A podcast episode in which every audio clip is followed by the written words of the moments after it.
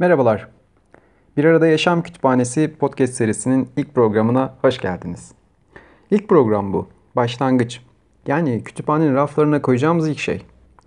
Bu ne olabilir diye uzunca düşündüm Ee, ve bir arada yaşamı mümkün kılacak bütün her şeyin temelinde, öncesinde, kaynağında sevgi olmalı dedim.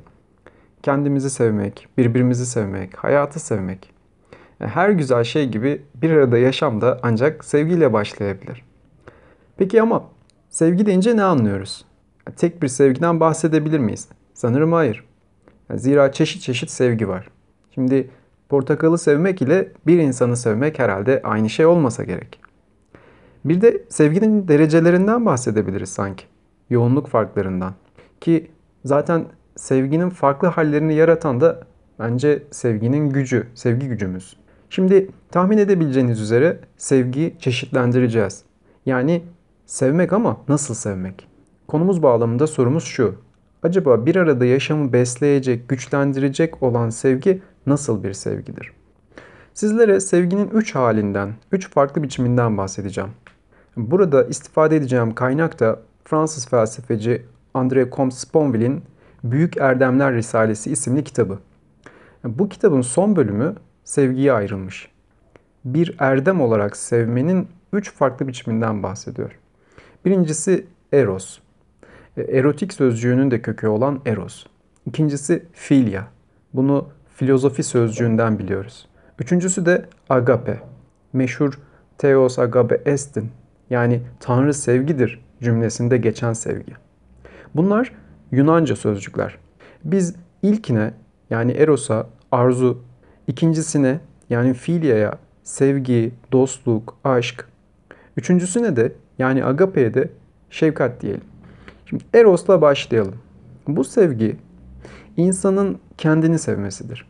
En temelde yer alan ve en doğal, en güdüsel sevgi biçimi. Öyle bir sevgi ki bu aslında her şeyin, her canlının, her varlığın en temel gücü diyebiliriz. Yani bir şeyi istemek, arzulamak, e, ona yönelmek. Dolayısıyla bütün edimlerimizin, yani her türden yapıp etmelerimizin itici gücü Eros. Eros'un bir özelliği yöneldiği şeyi elde etmek, onu temellük etmek istemesi. Yani tüketmek ya da kullanmak istemesi. İşte hani söz gelimi portakalı seviyorum diyorum ve onu alıyorum, yiyorum, tüketiyorum. İşte erotik bir sevgi bu. Yani yöneldiğim şeyi kendime katıyorum. Benim yapıyorum ve hani bana fayda veren bir şey haline getiriyorum. İşte burada eros istemek, talep etmek, arzu etmek manası kazanıyor. Ee, dikkat ettiyseniz çok biyolojik bir sevgi. Yani verili, sanki doğuştan gelen bir sevgi biçiminden bahsediyoruz. Tam da bu yüzden çok da incelmemiş bir isteme biçimi bu. Doğrudan ve tek taraflı. Yani kendini merkeze koyan, kendi için isteyen bir sevgi hali. O yüzden kendini özneleştirirken etrafını da nesneleştiren bir sevme hali. E, bu sevgi bir arada yaşam için yeterli değil. Yani bir arada yaşam için bu sevgiyi en temeldeki bu arzu biçimini ehlileştirmemiz gerekiyor. İşte bu noktada ikinci tür sevgiye, dostça sevgiye ihtiyaç duyuyoruz. Filia dediğimiz sevgi bu. E, dostça sevgide bir karşılıklılık var. Yani iki tarafında özne olması. Hem seven hem sevilen olması. Sevme ve sevilme birlikteliği diyelim. Yani insanları, arkadaşımızı, sevgilimizi bir portakal sevdiğimiz gibi sevmiyoruz. Onları dostça severiz. Onları tüketmek, kullanmak, elde etmek istemeyiz. Nesneleştirmeyiz. Basitçe birini seviyorsak onun iyi olmasını isteriz. Yalnızca kendimizi değil, sevdiğimizi de düşünürüz. Onu da merkeze koyarız. Yani karşı tarafı da gözeten bir sevgidir fiilya. Kendi mutluluğumuz e, sevdiğimiz kişinin mutsuzluğu uğruna ya da onun kötülüğü uğruna gerçekleşmez. Mutluluk birliktedir. Birbirimizi severiz, beraber iyileşiriz, beraber güçleniriz. Benim varlığım onun yokluğunu istemez. İşte dostça sevgi bir aradılığı mümkün kılan bir sevgi olarak görünmeye başlamış olmalı. Peki dostluk varsa arzu yok mudur? Tabii ki olabilir. Yani erotik bir ilişki kurabiliriz insanlarla. Zaten Eros'un her şeyin temelinde yani her zaman burada olduğunu söylemiştik. Onu bastırmıyoruz. yok etmiyoruz. Zaten edemeyiz de. O bizim en temel gücümüz. Ama dostça bir sevgide Eros'un egemenliği yok. Yalnızca Eros değil ilişkimizi belirleyen. O temeldeki gücün üzerine yeni bir şeyler ekliyoruz. İşte o da karşılıklılık. Yani dostumuzla tek taraflı bir ihtiyaç ilişkisi kurmayız. Bunu aşan bir şey vardır ilişkimizde. Yani dostumuzun var olduğunu ve iyi olduğunu bilmek bize yeter. Onun iyiliğiyle iyi oluruz. Onun mutluluğuyla mutlu oluruz. Dostça sevgide belki tek beklenti, tek talep yani birbirimizin iyi olmasını istemek ve elimizden geldiğince de bunun için bir şeyler yapmak. Elimizden geldiğince diyorum evet bu çok önemli. Yani birbirimize ağır yükler, sorumluluklar, ödevler, görevler yüklemeden. İşte bu noktada Eros'tan bir farkını daha görüyoruz dostça sevginin. E, Eros'un hakim olduğu bir sevgi karşı tarafı temellük etmek istiyor. Kullanmak, tüketmek istiyor dedik. E, işte o zaman görevler, beklentiler, talepler kendini göstermeye başlıyor. En basitinden beni arayıp soracaksın, benimle vakit geçireceksin, benden başkasıyla mutlu olmayacaksın, hep benimle olacaksın gibi. Yani benim hizmetimde olacaksın. İşte hep ben, ben, ben. o yüzden e, e, Eros e, tam da böyle bir şey. Yalnızca kendini sevmek. E, bu yüzden de etraftaki her şeyi, canlı cansız e, her şeyi bir araca, yani kendi mutluluğunun bir hizmetçisine dönüştürmek. Ama ama ben ben ben dediğimiz yerde yani her şeyi bencilce istediğimiz yerde bir aradalıktan bahsetmemiz mümkün değil. Bir aradalık için yetmiyor Eros. Bize dostça sevgi gerekiyor. Gözeten, karşılıklı, özenli bir sevgi. Eros ile Filya arasında önemli bir fark daha var. Eros tatmin edilmeyi istiyor. Yani bir tür kendi sonunu arzuluyor, tamamlanmak istiyor. Tüketirken tükeniyor. Ama Filya'da dostça sevgide tam tersi. Sevgi sürekli kendini çoğaltıyor.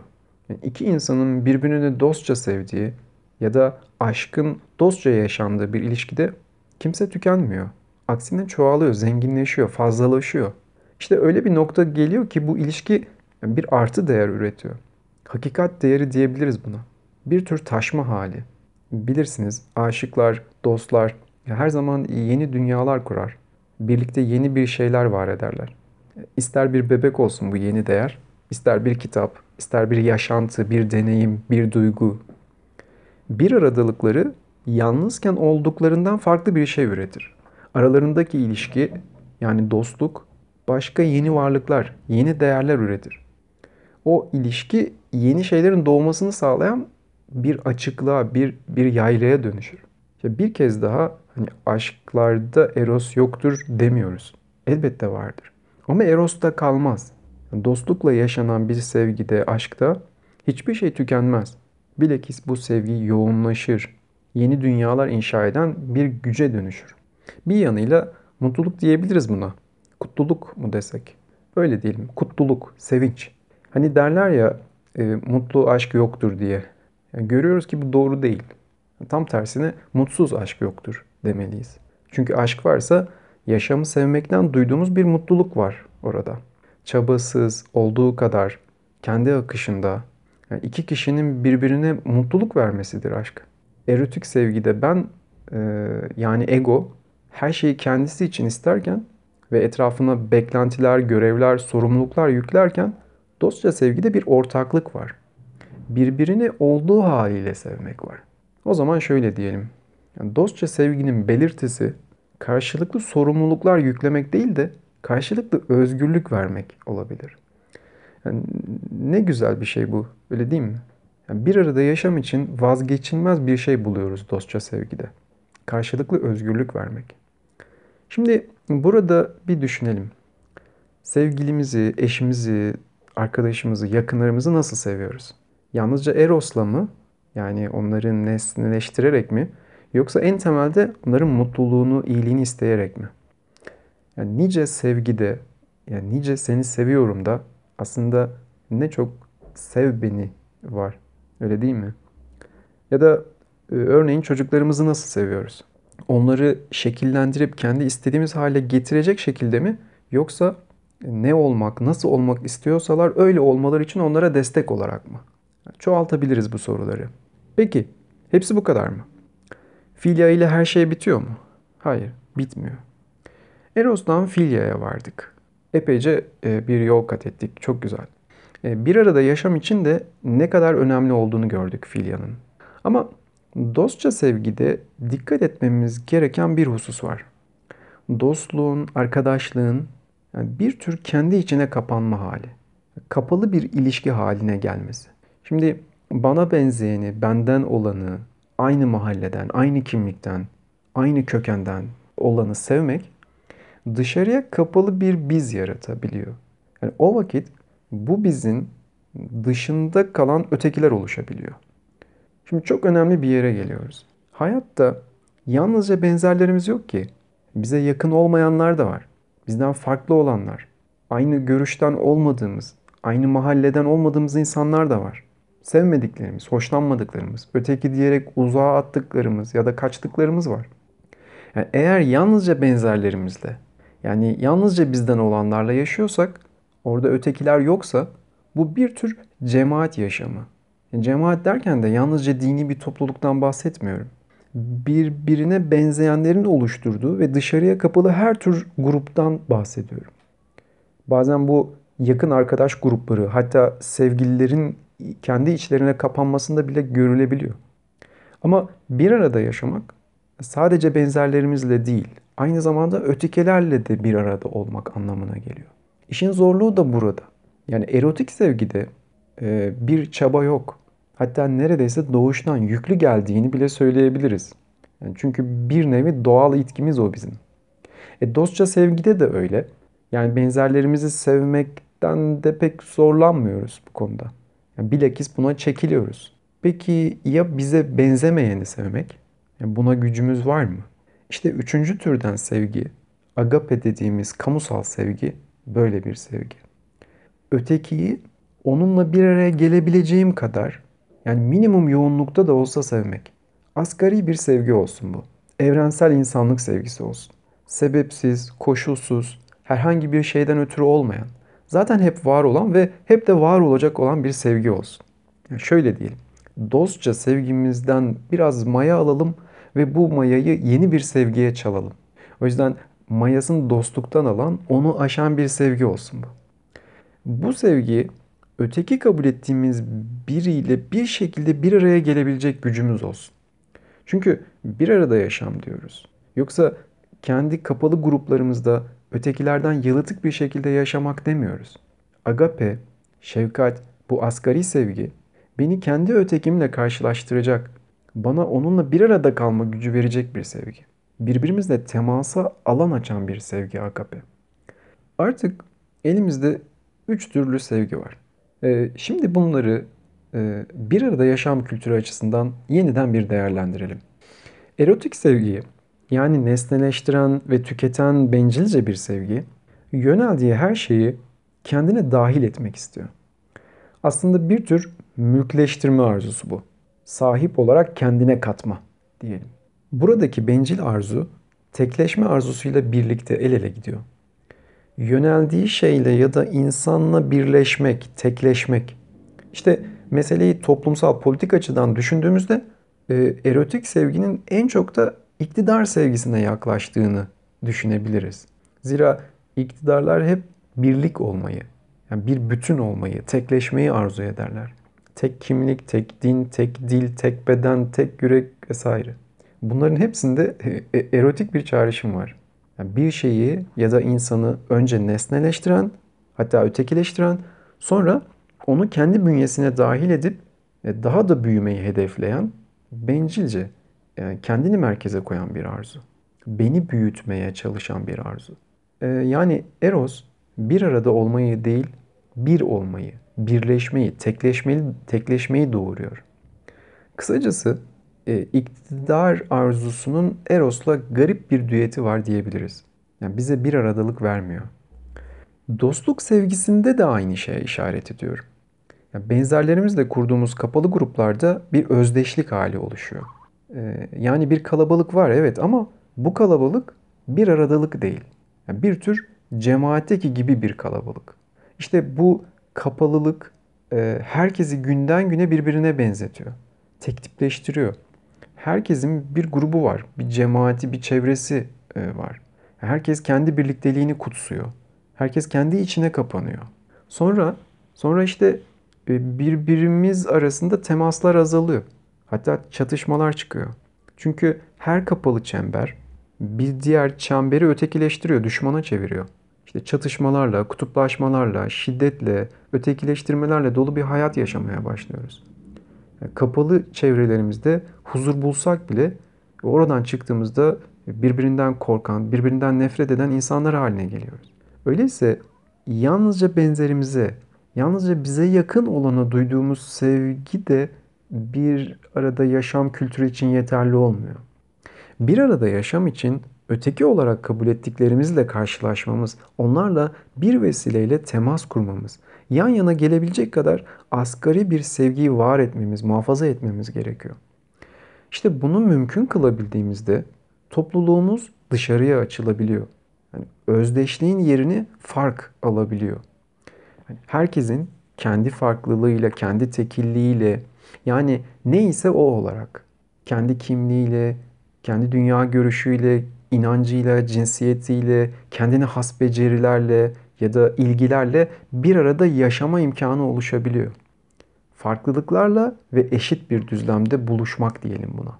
İşte böylesi bir bir aradalık artık teklik ya da birlik değil de çokluk olarak kendini gösterebiliyor. Böylesi bir çokluk halinin yani bir aradalığın bir ufuk olduğunu söyleyebiliriz. Politik bir ufuk. Dostluğun yalnızca dostlar arasında değil, kamusal bir genişlik kazanması. Yani sevgiyi kamusallaştırmak. Burada çok tuhaf bir şey var. Yani sevgiyi sevgi kamusallaştığında azalmıyor. Tam tersine artıyor, çoğalıyor. İşte o yüzden diyorum sevgi bir değerdir, hakikat değeridir. Yani kullanıldığında, yaşandığında eksilmeyen, azalmayan, çoğalan bir değer. Dikkat ettiyseniz e, bu üç tür sevgide sevginin kapsamı gittikçe genişliyor. Önce Eros'tan bahsettim. Yani ben sevgisinden. Sonra buna dostça sevgiyi ekledik. E, diyelim ki sen sevgisi. Fakat yalnızca ben ve senle yaşamıyoruz. Bir de o var. Onlar var. İşte agape ona, onlara duyduğumuz asgari bir sevgi. Gerçek bir bir aradalık ben, sen ve onun bir aradalığı olabilir ancak. O yüzden yani politik ve etik açıdan inşa edici olan da öteki için muhafaza edebildiğim bu asgari sevgi. Ee, şöyle bir soruyu duyar gibiyim yani ne yani herkesle dost mu olacağız? Yani bu nasıl mümkün olabilir ki gibi. Elbette böyle bir şeyden bahsetmiyorum. Yani burada e, herkesle dost olmaktan bahsetmiyorum. Dostluk özel bir duygudur. E, özel bir ilişkidir, yoğundur. Belli sayıda kişiyle yaşanabilir. Ama bu yoğun sevgiden bir kaşık maya alabiliriz diyorum. Kalplerimizi genişletebiliriz. Öteki kabul ettiklerimizi eser miktarda bir dostlukla sevebiliriz. E, biraz bahisleri yükseltelim mi? E, belki de bir portakalı bile dostça sevmek, hatta şefkatli bir şekilde sevmek mümkün. Yani elbette yemeyelim demiyorum portakalı ama ona saldırmadan sevebiliriz. Ağacına, dalına, yaprağına zarar vermeden toplayabiliriz meyvesini söz gelimi. Agape için, kamusal dostluk için kurucu bir sevgi dedim. Politik ve etik açıdan dönüştürücü, hatta devrimci bir sevme hali diyebilirim. İki tür devrim var bu kamusal dostlukta. Birincisi ötekine olan açıklığımız yani farklılıklar olarak bir arada olma halimiz bizi hep canlı, dinamik, diri tutan bir nefese dönüştürüyor. E, farklıyla, ötekiyle, yeniyle olan karşılaşmaların mümkün olduğu bir topluluk sürekli dönüşen bir topluluktur. Canlı, yaşayan bir topluluktur. Yani devinim hep sürüyor. Kapılar, pencereler açık, ruhlar, bedenler, kalpler açık. İçeride temiz bir hava var. Devir daim edebiliyor. İşte hayatın ta kendisi bence. Agape'de kamusal dostlukta devrimci olan ikinci boyut da bence şu. Bu sevgi yani ötekini şefkatli bir sevme hali yaşadığımız olumsuzlukların, toplumsal sorunların, olup biten kötü şeylerin kökten değişmesi için çok değerli bir zemin hazırlıyor. Neden sorusunu sorabildiğimiz ve bunu konuşabildiğimiz hatta cevapları birlikte arayabildiğimiz bir karşılaşmayı, bir sohbeti, asgari bir diyalog halini mümkün kılıyor. Bir tür soluklanma, yani bir durup düşünme zamanı kazanıyoruz böylece. Yani bu sevgi bize zihnimizi toplamak, yani kavrayış gücümüzü yeniden kazanmak için bir fırsat veriyor. Böyle olunca çok önemli bir şey fark ediyoruz. Tahakkümün ve çatışmanın kendini yeniden üretmesine izin vermiyoruz. Sevginin en şiddetsiz ama en güçlü hali buna engel oluyor. İşte yeni bir toplum için, bir şeyleri yeniden kurmak için ihtiyacımız olan ilk şey bu. Buna devrim öncesi bir devrimcilik diyelim. Şimdi bir adım daha ileriye gideceğiz. Felsefe tarihinde, dinler, düşünceler tarihinde pek bulamadığımız bir şeyi ekleyeceğiz agapeye, bu şefkatli sevgiye. Bir arada yaşam için öteki sevgisinin gerekliliğinden bahsettik. Peki buradaki ötekinin kapsamı nedir? Yani buradaki ötekiler yalnızca insan olan ötekiler olamaz. Bir aradalık derken sadece insanla değil, her şeyle bir aradalığı kastediyoruz. Öyleyse şefkatli, özenli sevgi yalnızca insanı değil, canlı cansız her şeyi, fareyi de, böceği de, dağı da, taşı da içermeli.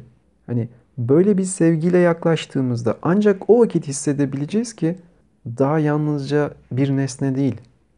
Aynı zamanda bir bilgi, aynı zamanda bir hafıza, dağın kendinde bir açıklığı var. İnsan dışı her şey insandan bağımsız olarak zaten değerli. Yani bu şefkat değer biçmiyor. Sadece e, bize bu değeri hissettirebiliyor. Bu üç sevgi arasındaki farklar ve ilişkiler üzerine çok çok konuşabiliriz. Bir arada yaşam kültürü açısından kamusal dostluğun, öteki sevgisinin, çokluk halinin, bu şefkatli sevginin neden anahtar olduğuna ilişkin daha uzun uzadıya konuşabiliriz. Neler neler çıkar buradan. Ama konumuz dahilinde bu kadarı bize yeterli. Eğer ki daha fazlasını merak ediyorsanız başlarken bahsettiğim kaynak bu konuda gerçekten e, önemli bir kaynak. Böylece e, Bir Arada Yaşam Kütüphanesi'ne ilk kitabımızı da yerleştirmiş olduk. Bakalım daha neler konuşacağız, nasıl çoğalacağız. Şimdi bir soruyla bitirelim mi? E, bir arada yaşam kültürü sevgiye temelleniyor dedik. Fakat bu sevginin e, kendimize yabancı ve uzak kabul ettiğimiz sevmeyi de içerecek kadar geniş ve güçlü olması gerekiyor dedik. Dolayısıyla meselenin öteki sevgisinde kilitlendiğini gördük. Henüz karşılaşma fırsatı bulamadıklarımızla karşılaşma açıklığına ihtiyacımız var. Yani Eros ve Filya zaten bizim. Bunu beceriyoruz. Ama bir de buna agape'yi eklesek ne güzel olur dedik. Aslında insanlık tarihine baktığımız zaman bu ötekini sev, e, düşmanını sev tarzında e, öğütlere çokça aşinayız. Yani birçok dinin, e, birçok felsefenin, birçok ahlak öğretisinin öğütlediği bir şey bu. Dolayısıyla teorik olarak bilinen, söylenen bir şey. Öğüt güzel. Felsefe, öğreti çok yerinde. Ötekini sev. İşte burada politik bir soru ortaya çıkıyor. Tamam ama nasıl? Yani nasıl sevebileceğim? Bunun imkanı nedir? Nerededir? İşte bu politik bir soru. Hatta bence politikanın en temel kurucu sorularından biri. Bir sonraki podcast'imizde bu soruya cevap arayacağım. Kaynağım da Spinoza'nın etikası olacak. E, birlikte de düşünelim mi? Fikirlerinizi yazabilirsiniz bana. Sizlerden dönüşler almak beni çok mutlu eder. Yeniden görüşmek üzere. Herkese çokça sevgiler.